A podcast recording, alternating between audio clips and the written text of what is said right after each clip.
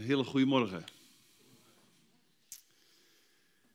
Uh, jullie zijn voor mij uh, een nieuwe gemeente. Ik ben Bernard Jan Gosseling. Ik werk bij Jeugd met een Opdracht. En uh, leuk om zo uh, de aanbidding met jullie uh, mee te beleven. We hebben jullie prachtige stemmen. En ook uh, mooie liederen. Toen ik hierheen reed, is, uh, dan bid ik, Heer, ik verlang zodat uh, als we samenkomen, dat uw geest zo'n plek krijgt om te doen wat u wil. En dan is het zo bijzonder als we dan met elkaar zo'n ruimte hebben om God te laten spreken, dat hij dan verschijnt. Hè? Ik denk, we zijn soms niet onder de, laten we zo zeggen, we weten soms maar half wat voor een bijzondere God we dienen. Ik wil het met jullie hebben vandaag over een Bijbels wereldbeeld. Ik kende die term absoluut niet. Uh, die werd voor mij duidelijk toen ik bij Jeugd met een Opdracht kwam. En dan hadden we een week waar we les kregen over een biblical worldview. En uh, zo'n biblical worldview, of Bijbels wereldbeeld. Ja, wat houdt het eigenlijk in? Uh, en dat werd toen helemaal uitgelegd. Maar ik had eigenlijk geen idee. Ik weet wel dat ik opgegroeid ben in een christelijk gezin. En uh, ik ben opgegroeid met Bijbelse verhalen. Uh, en ik dacht dat iedereen Jona kende. En ik dacht dat iedereen uh, wel eens gehoord had over Jezus. Nou, toen ik opgroeide, klopte dat behoorlijk. Maar dan praat je wel over dertig jaar terug. Goed, uh, ik ga eventjes met jullie gelijk uh, de strijd aan. Uh, ik zal ook mijn klok even aan doen, anders dan uh, komt het niet goed. Ik hou van kletsen. Ik ben trouwens een tukker. Dus mocht je nou denken, waar komt hij vandaan? Dat kon je niet worden. Maar ik hoorde ook wel accent bij u, hoor. Stel je voor dat jullie vandaag met de trein gaan. En deze meiden die uh, stappen de trein in en u zit in de prom of uh, in de trein. En je ziet dat ze op hun telefoon zitten en ze beginnen met elkaar te kletsen. Ze hebben uh, uh, ergens een, uh, een bepaalde app geopend en ze beginnen met elkaar te kletsen over, hey, wat voor een uh, horoscoop heb jij? En uh, nou, de een die begint zus te kletsen en de ander begint zo te kletsen. En op een gegeven moment uh, beginnen ze te vragen en ze wijzen naar u. Goh mevrouw, wat is uw horoscoop? Uh, of wat gelooft u eigenlijk? En de volgende station moet jij eruit. Wat zou je dan reageren? Wat zou jij aan deze meiden, en je mag ze ook voor anderen en jongens als je dat fijner vindt. Wat zou jij zeggen of reageren tegen een generatie die tegen jou zegt, wat gelooft u eigenlijk? Nou, daar mag je even een minuut over nadenken, of twee minuten. Maar wat zou jij reageren? Wat zou voor jou een kernelement zijn wat je zegt, oh, dat, dat moeten ze weten? En daar mag je even over nadenken.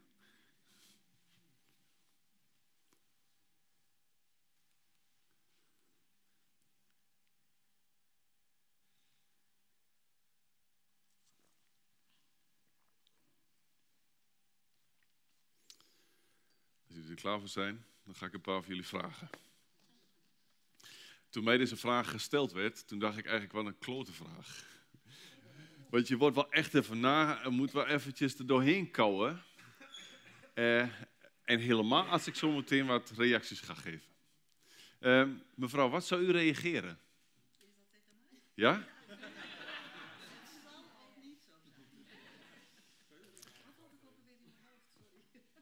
Nou, dan kom ik zo bij u terug. Wie is er een extrovert? Die kan.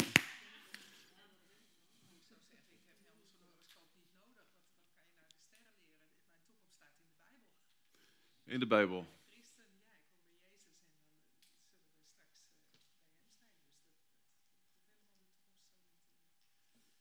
Oké. Okay. Nee.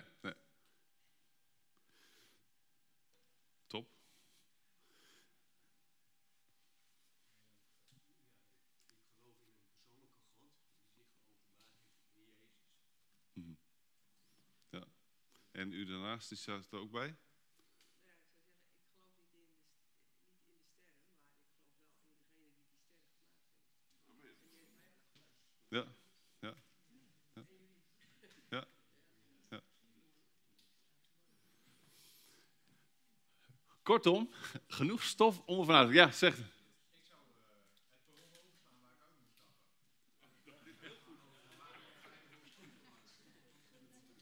Ja, je zal eventjes uh, die tijd helemaal benutten. Ja, ja, ja. Ik vind, uh, uh, weet je, eigenlijk is zo'n vraag om eens even na te denken over wat zou je eigenlijk reageren, is eigenlijk al uitdagend. Toen ze aan mij uh, dit vroegen, wij, uh, ik kreeg dit als vraag, toen begon ik gelijk van, goh, uh, uh, hey, ik hoor bij een aantal van jullie zo zeggen, als eerste zou je zeggen, joh, eh, wat jullie geloven, die, uh, die sterrenkunde of horoscoop, daar geloof ik niet in. Ik vond dat u ook een mooie brug maakte. Ik geloof eigenlijk in degene die het gemaakt heeft. Ik reageerde in iets van uh, dat ik geloof in de Heer Jezus die voor mijn zonde gestorven heeft, is. En uh, dat ik een eeuwig leven mag leven als ik straks sterf. Nou, nu... zit wel een beetje, als ik dat zeg, dan zeg ik eigenlijk, ik heb een boodschap waar ik in geloof. En als ik straks sterf, heb ik er wat aan. Dan heb ik eeuwig leven. Wat hebben die meiden er nu aan? En überhaupt, zonde, wat is dat? Dan moet je ze ook nog leren. Dat weten ze niet meer. Nou, en, en, en dan kom je toch wel echt bij... Wat zou je ze dan eigenlijk nog zeggen? Uh, überhaupt is het al heel boeiend dat ze geloven in iets meer. Ze, ze zijn zoekend. En uh, eigenlijk vaak gaan we gelijk inhaken op... Jullie zijn fout, wij, wij, wij hebben het goed...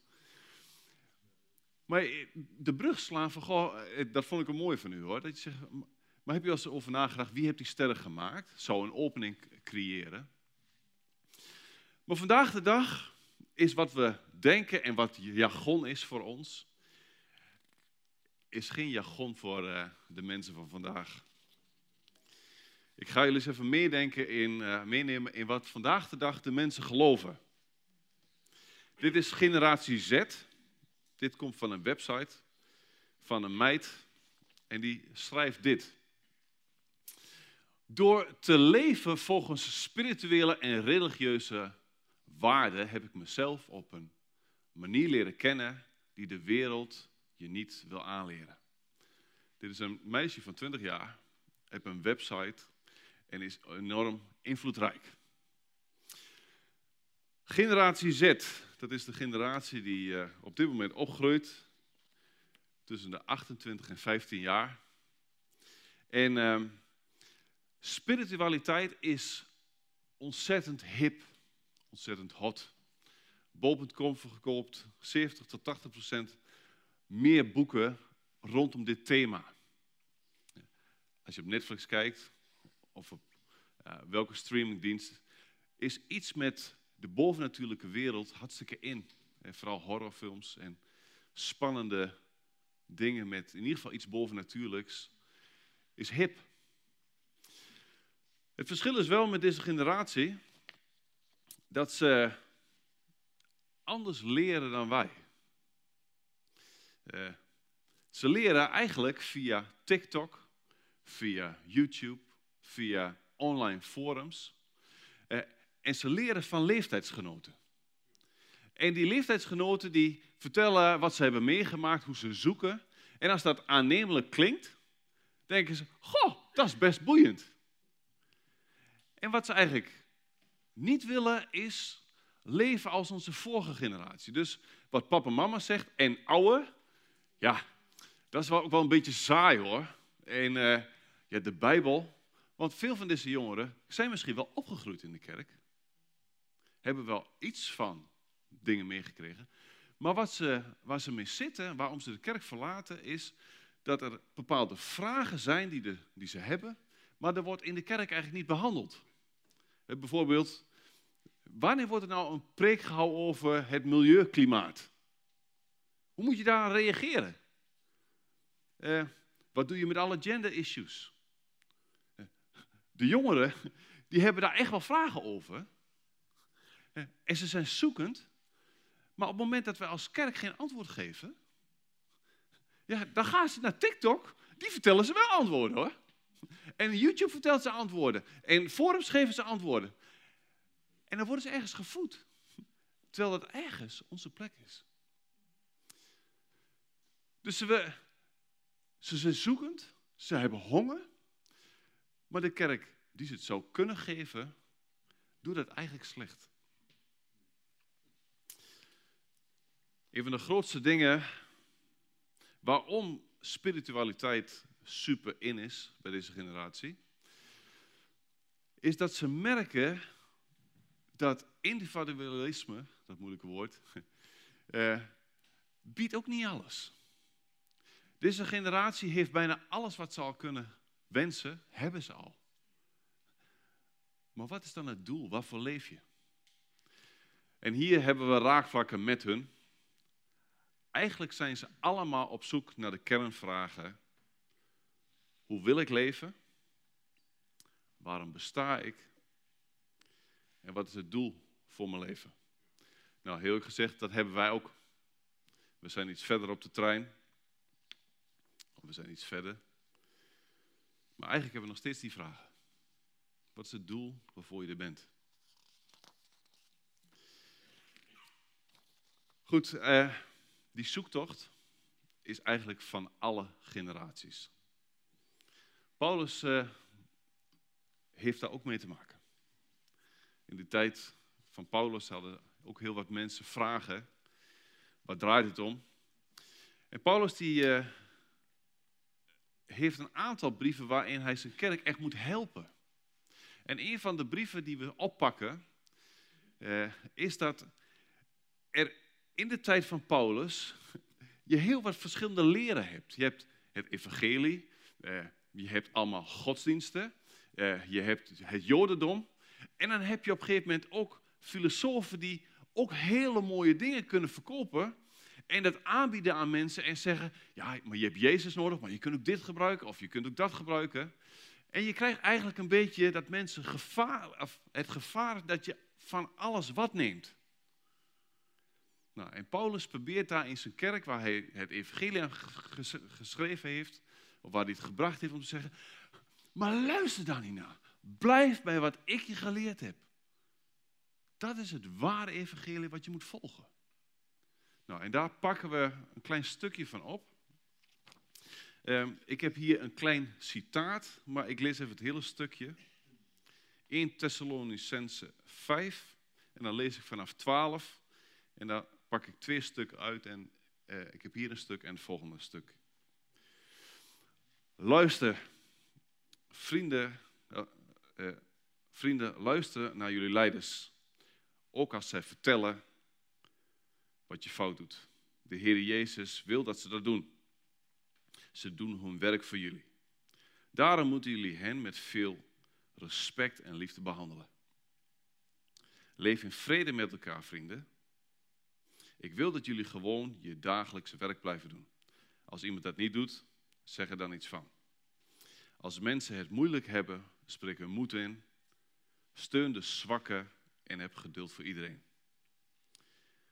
Als iemand je kwaad doet, wees dan niet kwaad terug, maar wees goed voor elkaar en iedereen.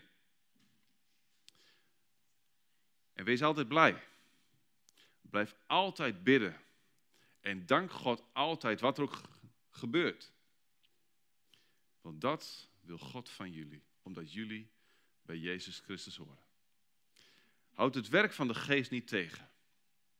Als iemand een bijzondere boodschap van God vertelt, luister dan goed. Onderzoek alle dingen en kijk of er iets goeds of slechts is. En ga verder met het goede en hou je niet bezig met het slechte. Dat is het eerste stukje wat ik even wil uitlichten.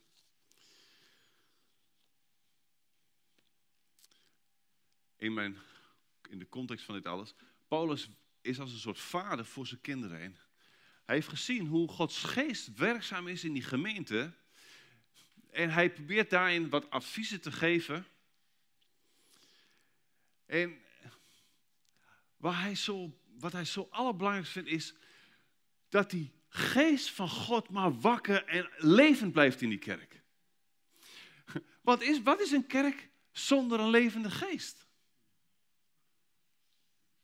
Dan ben je een stervende kerk. Nou, en daarom valt hij ook aan bij punten waar het zo op aankomt. Dus stel je voor dat leiderschap, als dat getoond wordt, dan gaan we morgen gaan we, uh, ergernissen uitspreken. Dat is een open deur voor de duivel uh, om divisie te maken. En dat is, heeft maar één doel, is je kapot maken als kerk. Hey, en als je wordt aangesproken, is dat misschien ook om jou te helpen. Om je te laten groeien. Nou, zo heeft Paulus wat aantal adviezen. Maar een van de dingen die ik wil uitnoemen, is God heeft zijn geest over de gemeente uitgestort om het op te voeden, om het te laten groeien en bloeien. En als dat goed is, zijn jullie zo'n warm vuur dat de wereld er omheen denkt, wat hebben jullie? Toch?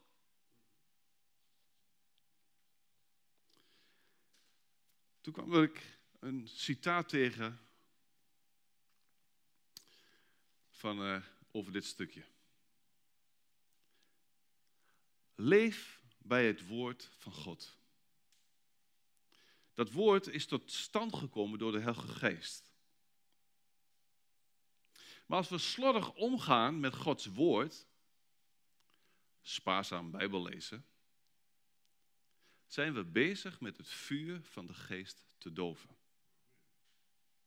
En dat heeft natuurlijk gevolgen voor je levenswandel. Als je niet of nauwelijks meer onder de beademing bent van Gods woord, kun je hoe langer en hoe minder erdoor leven. En daarom waarschuwt Paulus ook in deze brief voor een losbandig leven. Dus hij probeert ze te sturen, te zeggen, hey, er is een moraal, er, is, er zijn waarden die God wil doorgeven.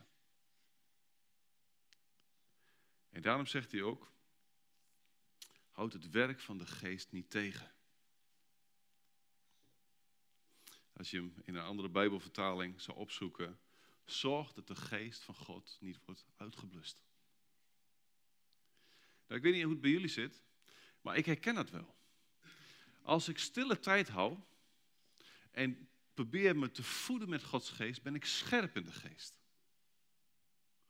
Maar als ik in mijn drukke leven het Bijbel lezen en mijn tijd met God oversla, dan heeft dat gevolgen op mijn fik van binnen. Herken je dat? Ik herken, daar word ik in één keer vatbaar voor aanvallen, voor gedachten.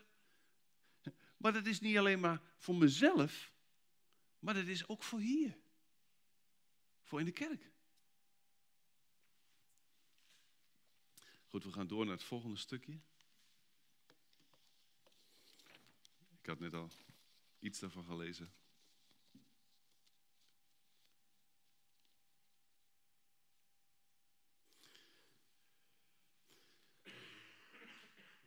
Um, ik moet het even oppakken zoals ik hem hier heb staan.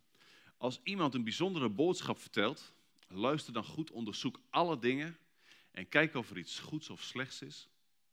Ga dan verder met het goede en houd je niet bezig met het slechte.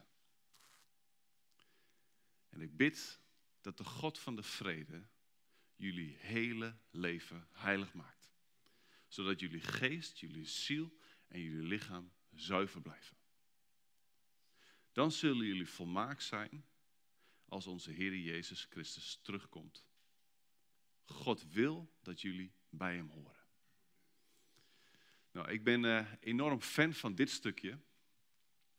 Omdat ik heel veel Bijbelonderwijs geef over geest, ziel en lichaam. Uh, goed, maar wat Paulus eigenlijk zegt is, hij wil niet precies uitleggen hoe we als lichaam gemaakt zijn. Wat hij probeert te zeggen is, als mens, als christen, wil ik dat je de reis haalt. Dat als je geloof van binnen hebt ontvangen, dat je die race loopt, dat dat fik in je blijft, dat je gaat waar God je wil hebben. Je bent de zoon van de levende, almachtige God. En blijf niet hangen. Nou, hier komt mijn passie naar binnen. Want hier zit me echt mijn zorg voor de kerk. Dat is dit. Mijn volk gaat ten gronde door gebrek aan kennis. Nou, dan wil ik eigenlijk het volgende uitleggen aan jullie. En ik moet je heel erg zeggen, dit is gewoon basiskennis in de kerk, maar het is niet meer zijn basis.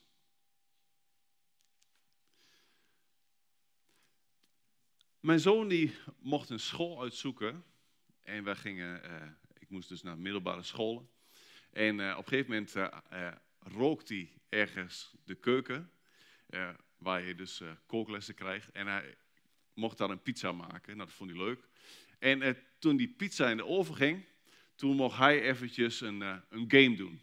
Nou, het was helemaal geen game, het was eigenlijk gewoon een quiz, waarin je dus eigenlijk als resultaten uh, gemeten werd wat voor een ecologische voetafdruk je achterlaat. Dus verspil je eten, hoe ga je met je kleren om?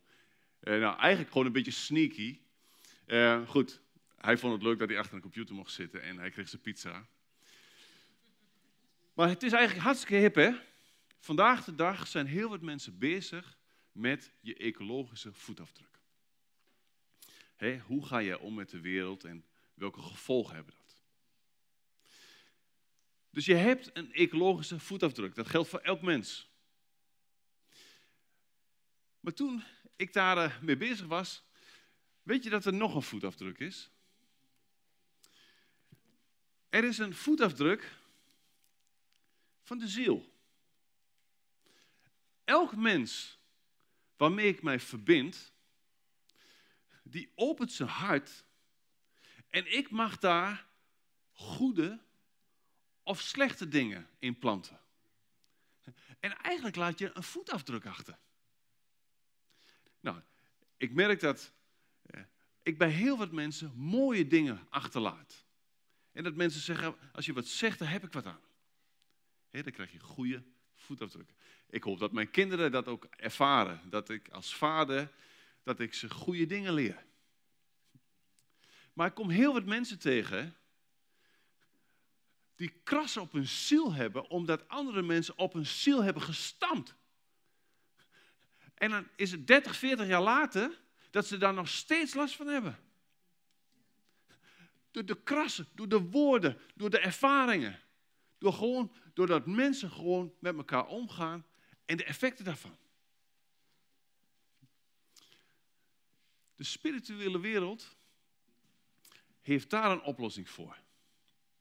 Als je pijn hebt in je ziel, dan moet je naar Reiki of moet je naar het beste in jezelf opzoeken om dat tot rust te brengen.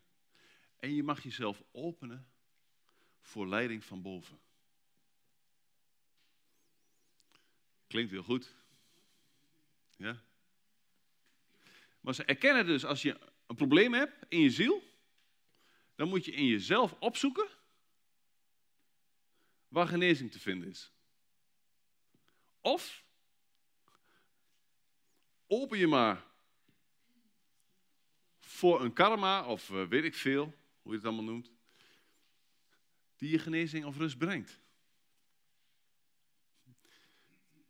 Dit klinkt een beetje belachelijk hoor. Maar ik ging naar een traditionele kerk. En in die traditionele kerk hadden we kerk in actie. En een van de manieren om geld binnen te halen was dat er een ochtend georganiseerd werd waar je met z'n allen yoga kon gaan doen. In de kerk. Ja, nou, voor de oude generatie zeg je, hoe bestaat het? Voor de jonge generatie, dat is toch niet erg?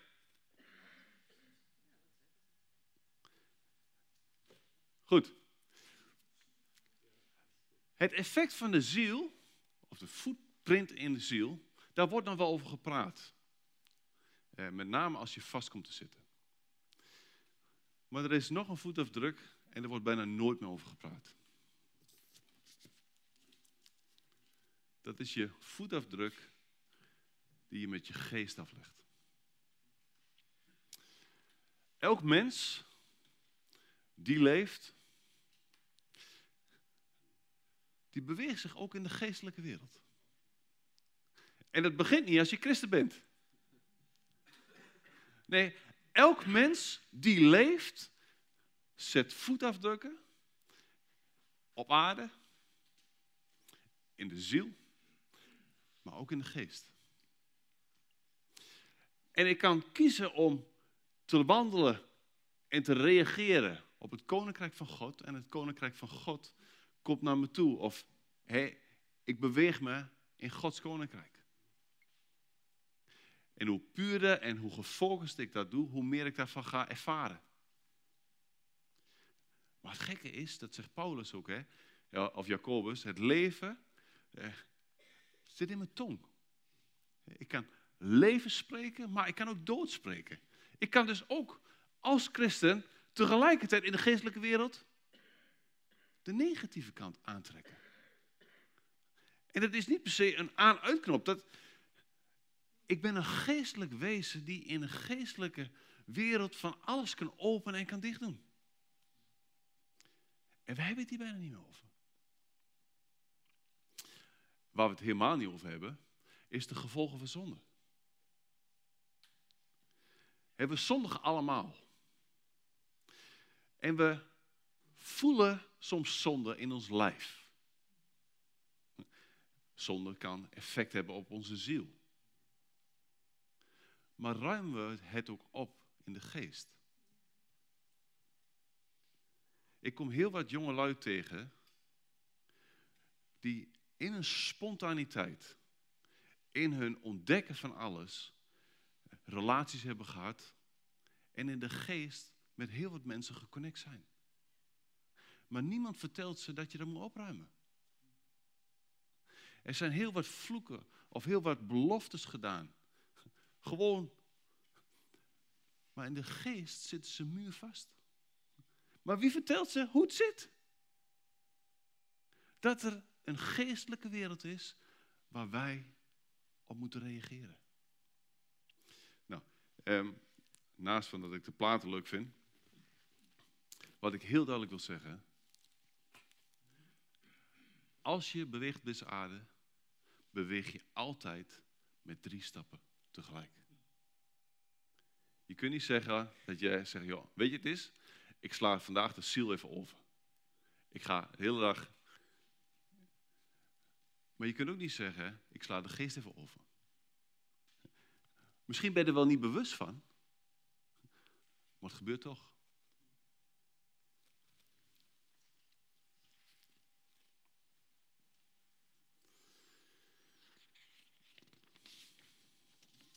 Goed, nu wil ik wel eigenlijk even iets heel serieus met jullie delen. Ja, nou, ik ben me daar wel bewust van, hoor. Dat er vandaag de dag een generatie opstaat die super nieuwsgierig is naar de geestelijke wereld, is een ontzettend gevaar voor het occulte. Maar als we niet oppassen als kerk, komt er ook heel veel rotzooi via ons naar binnen. Want wij, als dit niet, als dit niet alert voor je is, kijk je en luister je toch ook heel wat troep. Hey, hebben we het toch ook over van alles? Nou, en mijn tijd is alweer om. Nee, geeft niet. Maar eh, ik wil wel eventjes dit nog zeggen.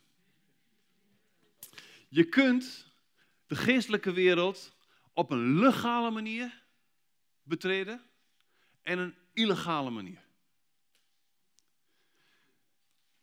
En dit is de ernst voor mij. Is de kerk nog een plek waar we hier les over krijgen? Als het goed is, krijg je hier voeding waarin je gewapend wordt en onderwijs krijgt dat je weet, hey, zo zit het. Als het goed is, krijgen we onderwijs hier dat er engelen en demonen bestaan. Als het goed is, krijgen we in ons Bijbels onderwijs een boodschap dat de verlossing mogelijk is. Dat de genezing mogelijk is. Dat de bevrijding mogelijk is. Dat zou eigenlijk gewoon onze A B C-boodschap moeten zijn.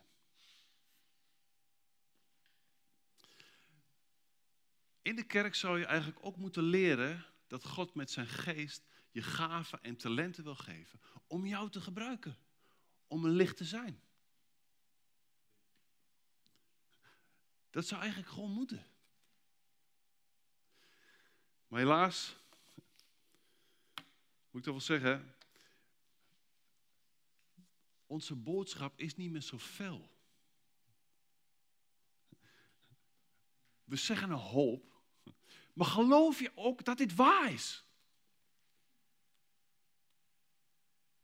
Of is het meer, ja, de Heer geneest. En... Maar geloof je het ook? Sta je er ook op? Knok je ervoor? Zit daar ook die fik nog in?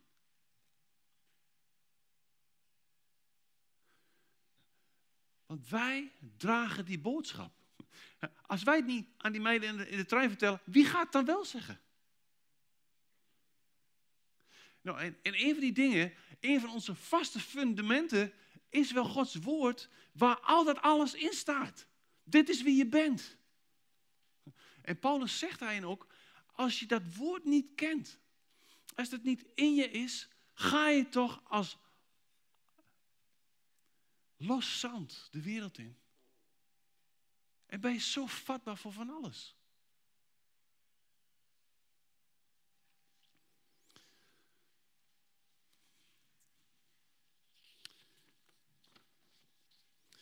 Weet je wat het allerleukste is?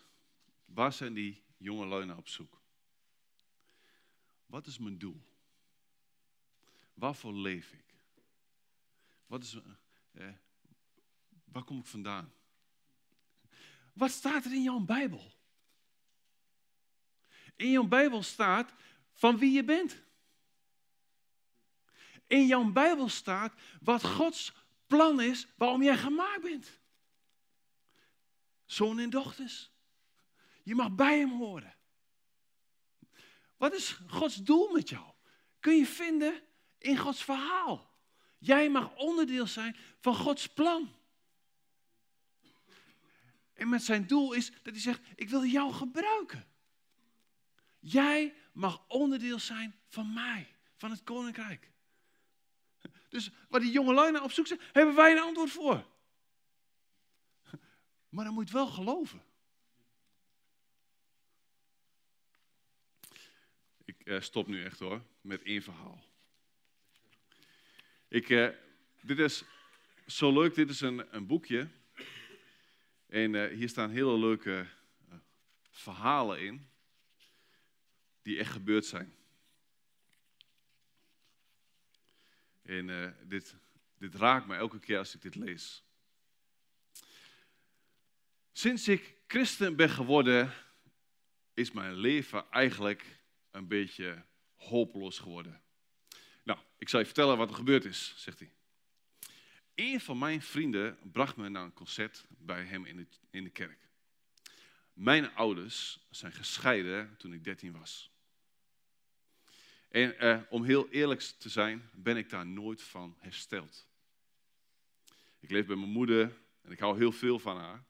Maar ik mis gewoon mijn vader. Eh, en ook al is hij er vandoor gegaan met zijn secretaresse. Maar oh ja, dat is een ander verhaal. Eh, dus ik ging naar het concert. En het was echt wel gaaf. Eh, de hoofdleider van het concert, die vertelde eigenlijk ook dat zijn leven messed up was. Een rotzooi. Hij vertelde hoe dat een effect op zijn leven had. En toen vertelde hij dat Jezus zo'n keerpunt was in zijn leven. En toen zei hij, is er iemand in deze zaal die zijn leven ook aan Jezus wil, leven, wil geven? En toen zei ik, ja.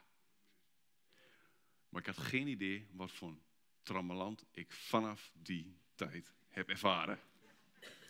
Ik had gewoon miljoenen vragen. Onderweg na huis van het concert was ik zo uh, enthousiast, want ik was christen geworden.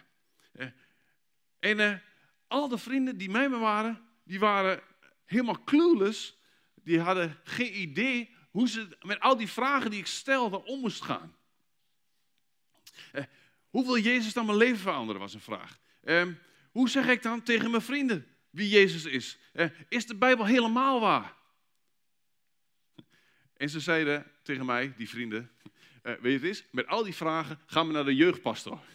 Daar waren ze vanaf. Uh, en de volgende dag deed ik dat ook. Ik ging naar de jeugdpastoor. En in het begin uh, vertelde ik hem van alles. En hij luisterde en hij uh, begon die vragen te beantwoorden. Uh, en hij bleef ook vragen, blijf hongerig, blijf hongerig. Maar na een tijdje merkte ik dat als ik vragen stelde, dat mijn vrienden begonnen, heb je hem weer. Ja. En ook als ik met de jeugdpastoor begon te praten, had ik het idee, ja, ben ik wel echt welkom?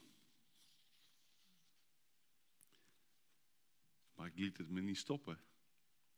Het interesseert me eigenlijk helemaal niks wat die andere mensen van me vinden. Want ik wil God leren kennen. En ik wil dieper en, kleren en, en, en dichter naar hem toe groeien.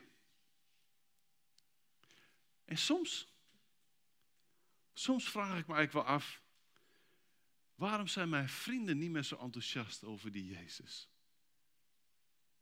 Dat is zo ontmoedigend. Maar ik bid tot God, dat God hun ogen weer opent. Kijk, een verhaal toch? We hebben een evangelie met een boodschap. En ik hoop dat wij die fik en de scherpte blijven houden. Amen. Zal ik afsluiten met een gebed? Of wil je de zegen nu gelijk doen? Weet je, ik bid met een... Uh, het is ook een zegengebed. Het is een gebed van Paulus. Waar eigenlijk alles in staat wat ik net verteld heb. Zullen we er ook gaan staan?